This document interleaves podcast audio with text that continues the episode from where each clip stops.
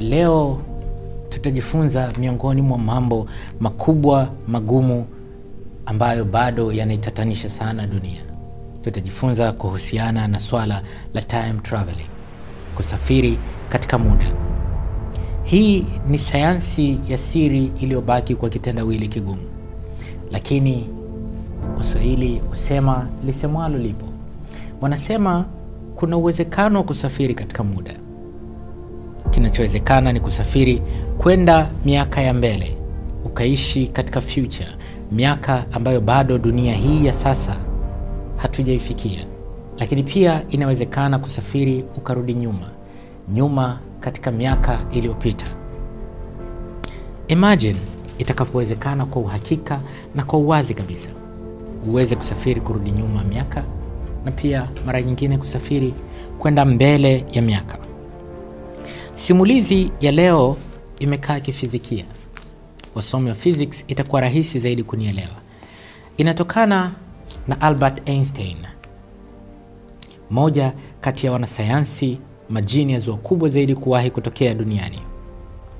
Yeye anathibitisha time traveling inawezekana, kusafiri kwenda mbele ya miaka ama nyuma ya miaka inawezekana, lakini hadithi hii ni ngumu. Inahusu sayansi na mahesabu yaliyo mazito. Time traveling ni dhana isiyo rahisi kuielewa. Ni dhana ngumu ambayo kama ukiitazama kwa haraka unaweza usiambulie chochote. Hapa yawezekana nimeshawachanganya wengi. The storybook ya leo inatokana na equation hii hapa. Kama ukiweza kusolve mahesabu haya, utaweza kukamilisha kwa uhakika kabisa kupata majawabu yatakayokuongoza katika njia iliyo nzuri ya kufanikisha kutegua kitendawili cha time traveling. Lakini msiogope kuhusu sayansi na haya mahesabu magumu. Tutaanza kwa kujadili matukio ya kihistoria, matukio yaliyoiacha dunia mdomo wazi. Mfano, watu walioonekana wakizungumza na simu miaka ambayo dunia bado haijafanya ugunduzi wa simu. Hawa waliaminika kuwa na viumbe ama binadamu waliosafiri kutoka kwenye future kurudi miaka ya nyuma. Yule aliyeonekana akirekodi pambano la Mike Tyson kwa kutumia smartphone ya kisasa ilikuwaje? Au yule padri wa kanisa la Katoliki wa Kiitaliano aliyesema alisafiri kurudi nyuma ya miaka, halafu huko akaenda kushuhudia kusulubiwa kwa Yesu na kile chakula cha jioni alichokula Yesu kwa mara ya mwisho na wanafunzi wake. Kuna habari nzito kwenye hili jambo la time traveling ama time travel, kusafiri katika muda.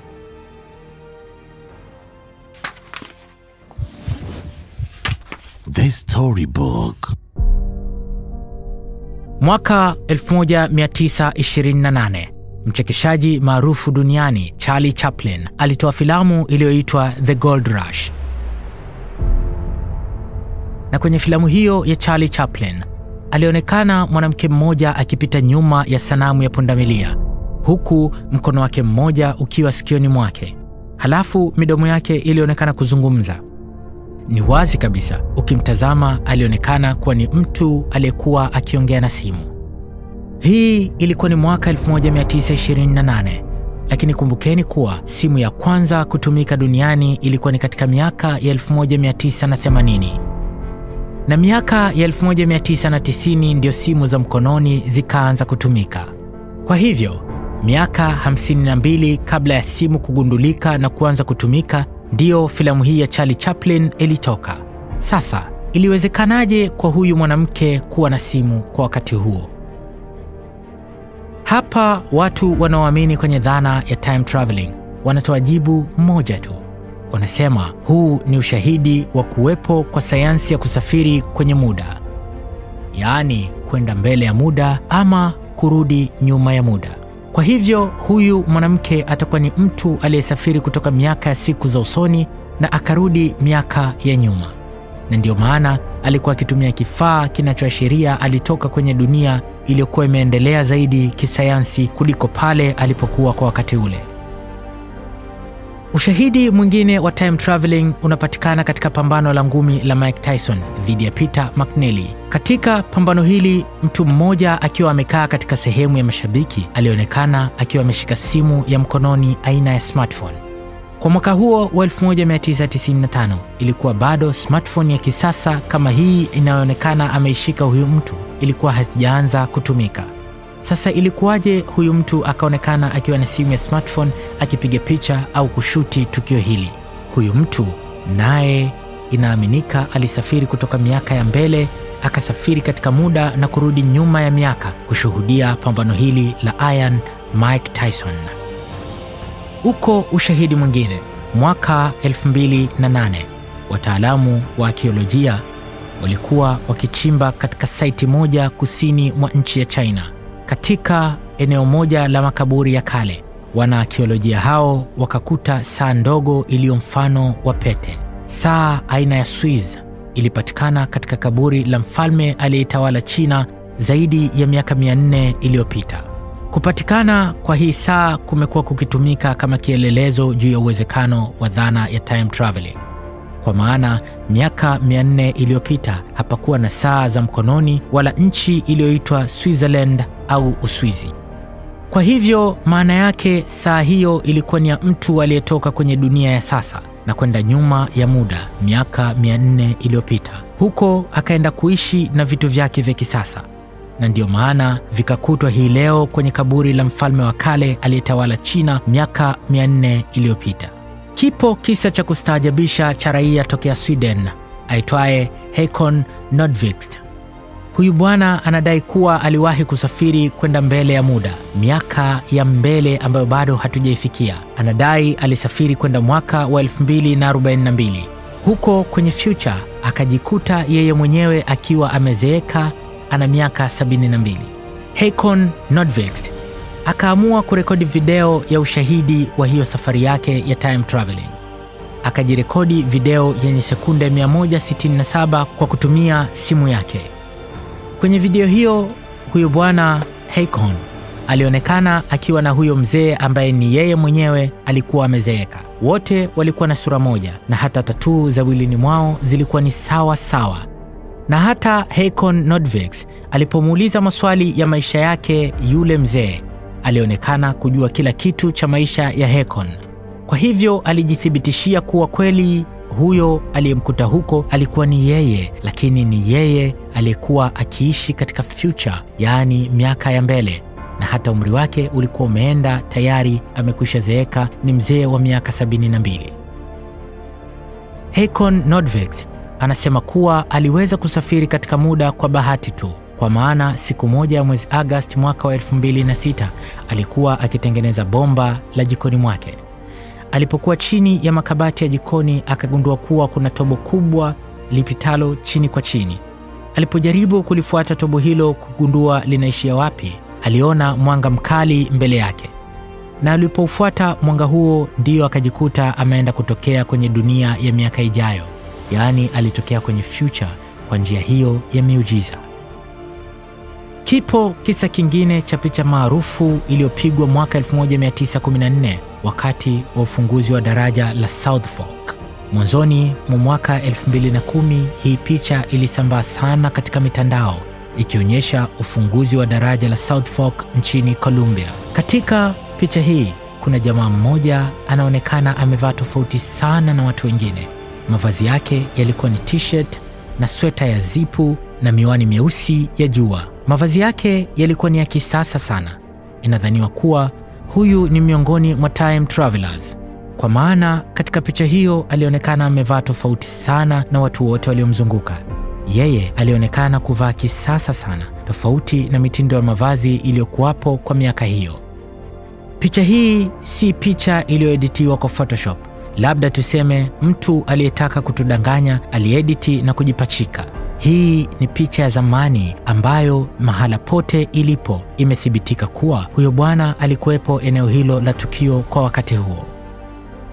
Yuko padri wa kanisa Katoliki aitwaye Pellegrino Ernetti anadai kuwa alisafiri kurudi nyuma ya muda na kuhudhuria mlo wa mwisho wa usiku aliyoufanya Yesu na wanafunzi wake, na kisha pia akaweza kwenda kushuhudia kusulubiwa kwa Yesu.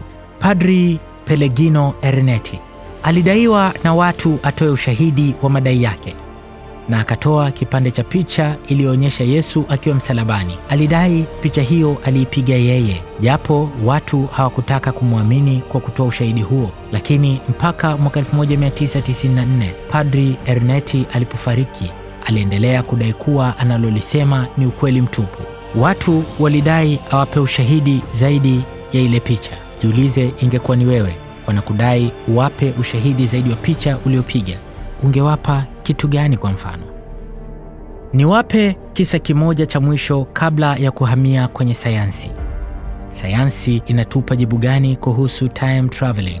Kisa cha nchi ya Taurad ambayo kwa sasa bado haipo duniani, ila wanaoamini time traveling wanaamini miaka ya mbele duniani kutatokea nchi iitwayo Taured.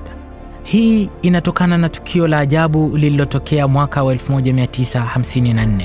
Bwana mmoja alitua kwenye airport ya Japan. Alipokabidhi pasi yake ya kusafiria kwa afisa mkaguzi, ghafla alikamatwa kwa mahojiano zaidi. Tatizo lilikuwa ni kwamba pasipoti yake ilionekana imeandikwa jina la nchi ambayo hakuna aliyewahi kuisikia kwa kipindi hiko. Nchi iliitwa Taurad. Alipoulizwa ni wapi nchi yake ipo katika ramani, alikuwa akionyesha ilipo nchi ya Andora. Alipoulizwa alisema hajui kitu chochote kuhusu Andora, ila anachofahamu ni kwamba nchi yake ya Taured imekuwepo duniani kwa zaidi ya miaka elfu na elfu. Pia aliuliza ni kwa nini anahojiwa kama vile mhalifu, ili hali yeye huja mara kwa mara kwenye nchi ya Japan kwa safari za kibiashara. Mamlaka ya uhamiaji ya nchi ya Japan walimpeleka mtu huyo kwenye hoteli moja iliyopo karibu na uwanja wa ndege, kisha wakamweka chini ya ulinzi mkali kusubiri hadi majibu sahihi yatakapopatikana. Mtu huyu aliyekuja kutokea nchi ya Taured ndio wapi huko Taured, nchi ambayo hakuna mtu duniani aliyewahi kuisikia wala haipo kwenye ramani ya dunia mpaka hivi leo. Japokuwa walinzi walikuwepo mlangoni nje ya chumba cha hoteli alichohifadhiwa yule mtu, lakini baada ya muda walipoingia ndani, yule mtu hakukutwa ndani ya kile chumba. Alitoweka katika mazingira ya kutatanisha yasiyo na jibu. Hapakuwepo na uwezekano wa kutoroka kwa kupitia namna nyingine yoyote ile kutoka katika hoteli ile. Je, mtu huyu ni kivipi aliyeyuka? Swali la msingi ni kivipi aliweza kuja kwenye dunia hii ya sasa? Ni kivipi aliweza kuondoka pia?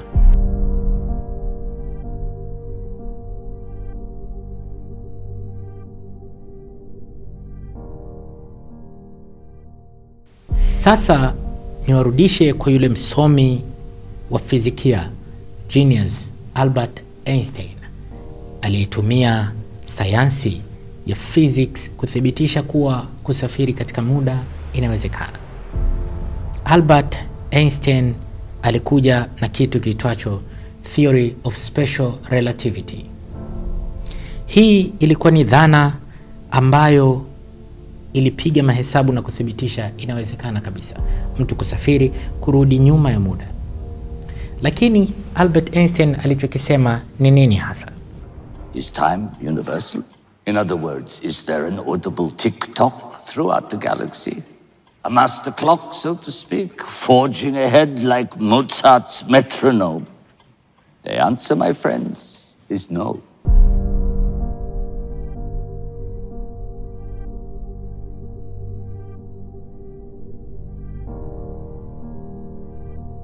Alichokisema Albert Einstein ni kwamba time is relative. Hapa ametofautiana na role model wake Isaac Newton. Time is relative, muda unaathiriwa na mazingira uliopo na speed ya kitu ulichomo ndani yake. Albert Einstein anachomaanisha kwa namna rahisi kabisa kimethibitishwa na Carol Ali, msomi kutoka Maryland University.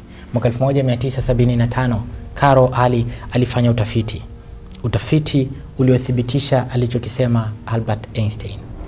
Carol alichukua saa mbili halafu hizi saa moja akaiweka kwenye maabara yake, halafu saa nyingine akaichukua na kuiweka kwenye ndege, lakini kabla hajazitenganisha saa hizi aliziset muda wake ukawa wenye kufanana kabisa. Halafu baada ya hapo ile ndege ikapaa kwa masaa kadhaa. Likatokea jambo moja la kushangaza, saa iliyokuwa kwenye ndege kwa sekunde kadhaa ilikuwa mbele ya muda. Hapo inathibitisha alichokisema Albert Einstein, kama utasafiri kwenye spaceship iendayo haraka, basi muda wako utakwenda taratibu kuliko wale uliowaacha duniani. Hii inamaanisha speed kwa kiwango kikubwa inaweza kuathiri muda. Kwa hivyo muda ni relative, hauko sawa kwa kila mtu. Mazingira huweza kuathiri muda, japokuwa ni kwa kiwango kidogo ambacho binadamu anaweza asinotice. Saa mbili, moja iliyokuwa kwenye ndege na moja iliyokuwa duniani, baada ya safari fupi ya ndege zikatofautiana majira, lakini hiyo ilikuwa ni kutokana na spidi ya ndege. Vipi kama ndege ingetembea kwa spidi kubwa, spidi kubwa kama aisemayo Albert Einstein? Albert Einstein anasema mwanadamu ataweza kusafiri kwenda mbele ya muda ama kurudi nyuma ya muda ikiwa atatembea kwa speed ya light, yaani kwa spidi ya mwanga. Binadamu ataweza kusafiri kwenda mbele ya muda ama kurudi nyuma ya muda. Mpaka hivi sasa sayansi inatafuta mwanadamu anawezaje kusafiri kwenda mbele ya muda ama kurudi nyuma ya muda. Nitawaelewesha kwa mfano mdogo sana alichokisema Albert Einstein. Swali linakuja, ni wapi ama ni mashine ipi tunaweza kuitumia kusafiri kwenda mbele ama nyuma ya muda? Albert Einstein alituachia jibu ambalo tukifanikiwa kulikamilisha tutaweza kusafiri kwenda mbele ya muda ama kurudi nyuma ya muda. Alichokisema Albert Einstein, jibu liko kwenye wormhole.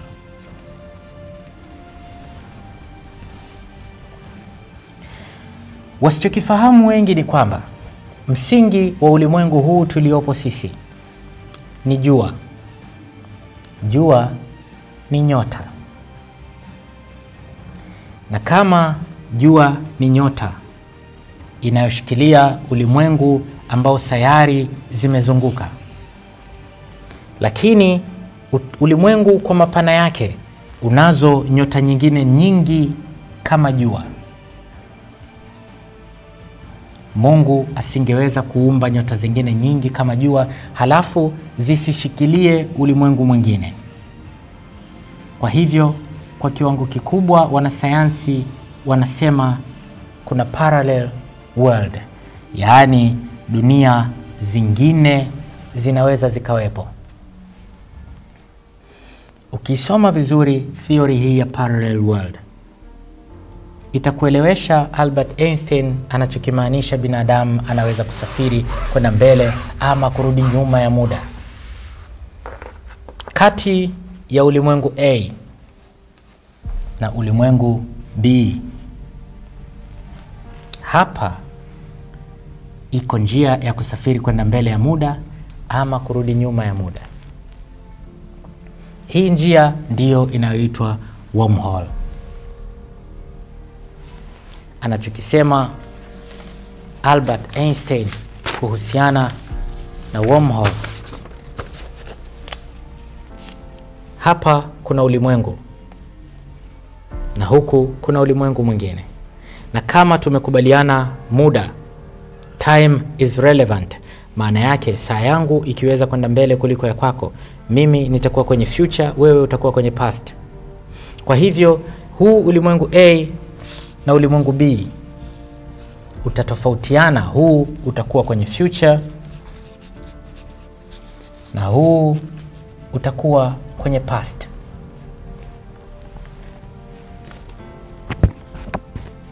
Kwa hivyo anayetaka kutoka hapa kwenda hapa, anachokihitaji kwanza ni kugundua wormhole iko wapi duniani ama ulimwenguni. Wormhole iko wapi? Wanasayansi walichoshindwa ni kugundua wormhole ilipo. Wormhole ikigundulika, njia ya pili iliyobaki ni kuweza kumsafirisha mwanadamu kutoka ulimwengu tuliopo kwenda ulimwengu B. Anachokihitaji ni kifaa kitakachoweza kumsafirisha mwanadamu kwenye speed ya mwanga.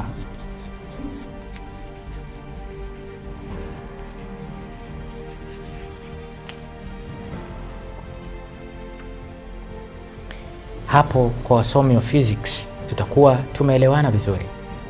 Ninachokiamini ni kuwa baada ya hili somo itakuwa ni mwanzo mzuri kwenu kutafuta njia ya kuhakikisha mwanadamu anaweza kusafiri katika muda.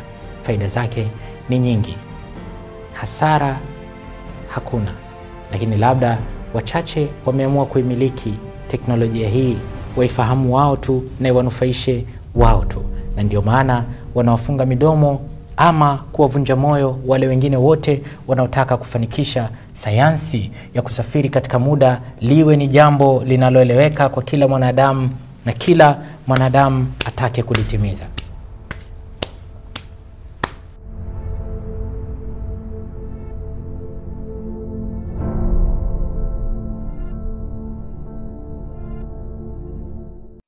I had to keep my passion for time travel a secret. Ilibidi niiweke kwa siri nia yangu ya kutafiti juu ya time traveling, sababu nilitaka kukamilisha ushahidi wangu kama mwanasayansi makini mwenye uhakika na taarifa zake. Ila tatizo ni kwamba kila mwanafizikia aliyejitoa kufanya tafiti za kusafiri katika muda aliweka maisha yake hatarini. Haupati msaada unaohitaji ili kukamilisha tafiti zako, na njia huwa ni ngumu sana. Kuna wakati nilitaka kukata tamaa kabisa ya kukamilisha jinsi ya kutengeneza mashine ya muda. This condition, uh, which I was being treated for, was the thing that led to my breakthrough because for the Lakini kutengwa kwangu ndiko kulikonisogeza katika mafanikio. Njia ya kukamilisha utafiti wangu iliwezekana sababu ya watu kunitenga. Nikapata muda zaidi wa kuwekeza akili yangu kwenye kufikiria jambo moja tu la time the way in which it's stated in scientific publications, uh, which is code words like closed time-like loops, which is the same thing as talking about time travel to the past. Hayo ni maneno ya msomi mmoja wa fizikia Dr. Ronald Mallet, na kwangu mimi haya mauzauza labda ndiyo kinachochelewesha kufanikiwa kugundulika kwa jambo hili kwa ufasaha ambao Albert Einstein aliuona. Kumbuka, kuto kulijua jambo haimaanishi kuwa halipo au haliwezekani. Na wakati inatafutwa njia salama ya kusafiri katika muda, yani time traveling, niwakumbushe kuwa Albert Einstein amesema njia mojawapo ni njia ya wormhole. Mimi matumaini yangu makubwa zaidi yapo katika njia hii. Tuitafute ilipo wormhole na black hole. Hili linaleta mashiko zaidi ukifikiri kifalsafa, kwa maana ni kwa nini wanafizikia duniani ama jamii za wanasayansi duniani zipige vita kubwa sana kufanya tafiti za time traveling. Kwa wanasayansi huwa wanapojitoa kuwekeza nguvu kwenye kutafiti jambo hili la time traveling, maisha yao huwa hatarini. Swali la msingi jiulize, ni kwa nini? Hapa kuna siri inayofichwa. Kuto kulielewa jambo ama kutolijua haimaanishi jambo hilo halipo. Anachokipinga mwanadamu yawezekana ni kwa sababu kimemzidi ukubwa wa maarifa yake, kama vile mwanadamu asivyojua kuhusiana na kifo, lakini haimaanishi kuwa kifo hakipo.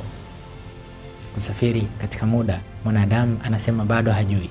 Yawezekana anajua, ameficha siri kubwa, au kama kweli hajui, basi maarifa yake hayajafikia kiwango cha akili cha Albert Einstein kilichoweza kuunmask jambo hili kubwa. Jina langu naitwa Jamal Mustafa, Jamal April, wananiita Profesa. This Storybook. Oh, oh, oh, oh yeah! Dress to impress. Chapa suti ikazie na tai, iwe ya kike au ya kiume. Office suits, wedding suits na zile za swag, yani casual suits. Sasa basi, duka pekee la suti kali ni Suti Fashion. Wapo Kariakoo, mtaa wa Mchikichi na Nyamwezi. Better look classic, smart and fabulous.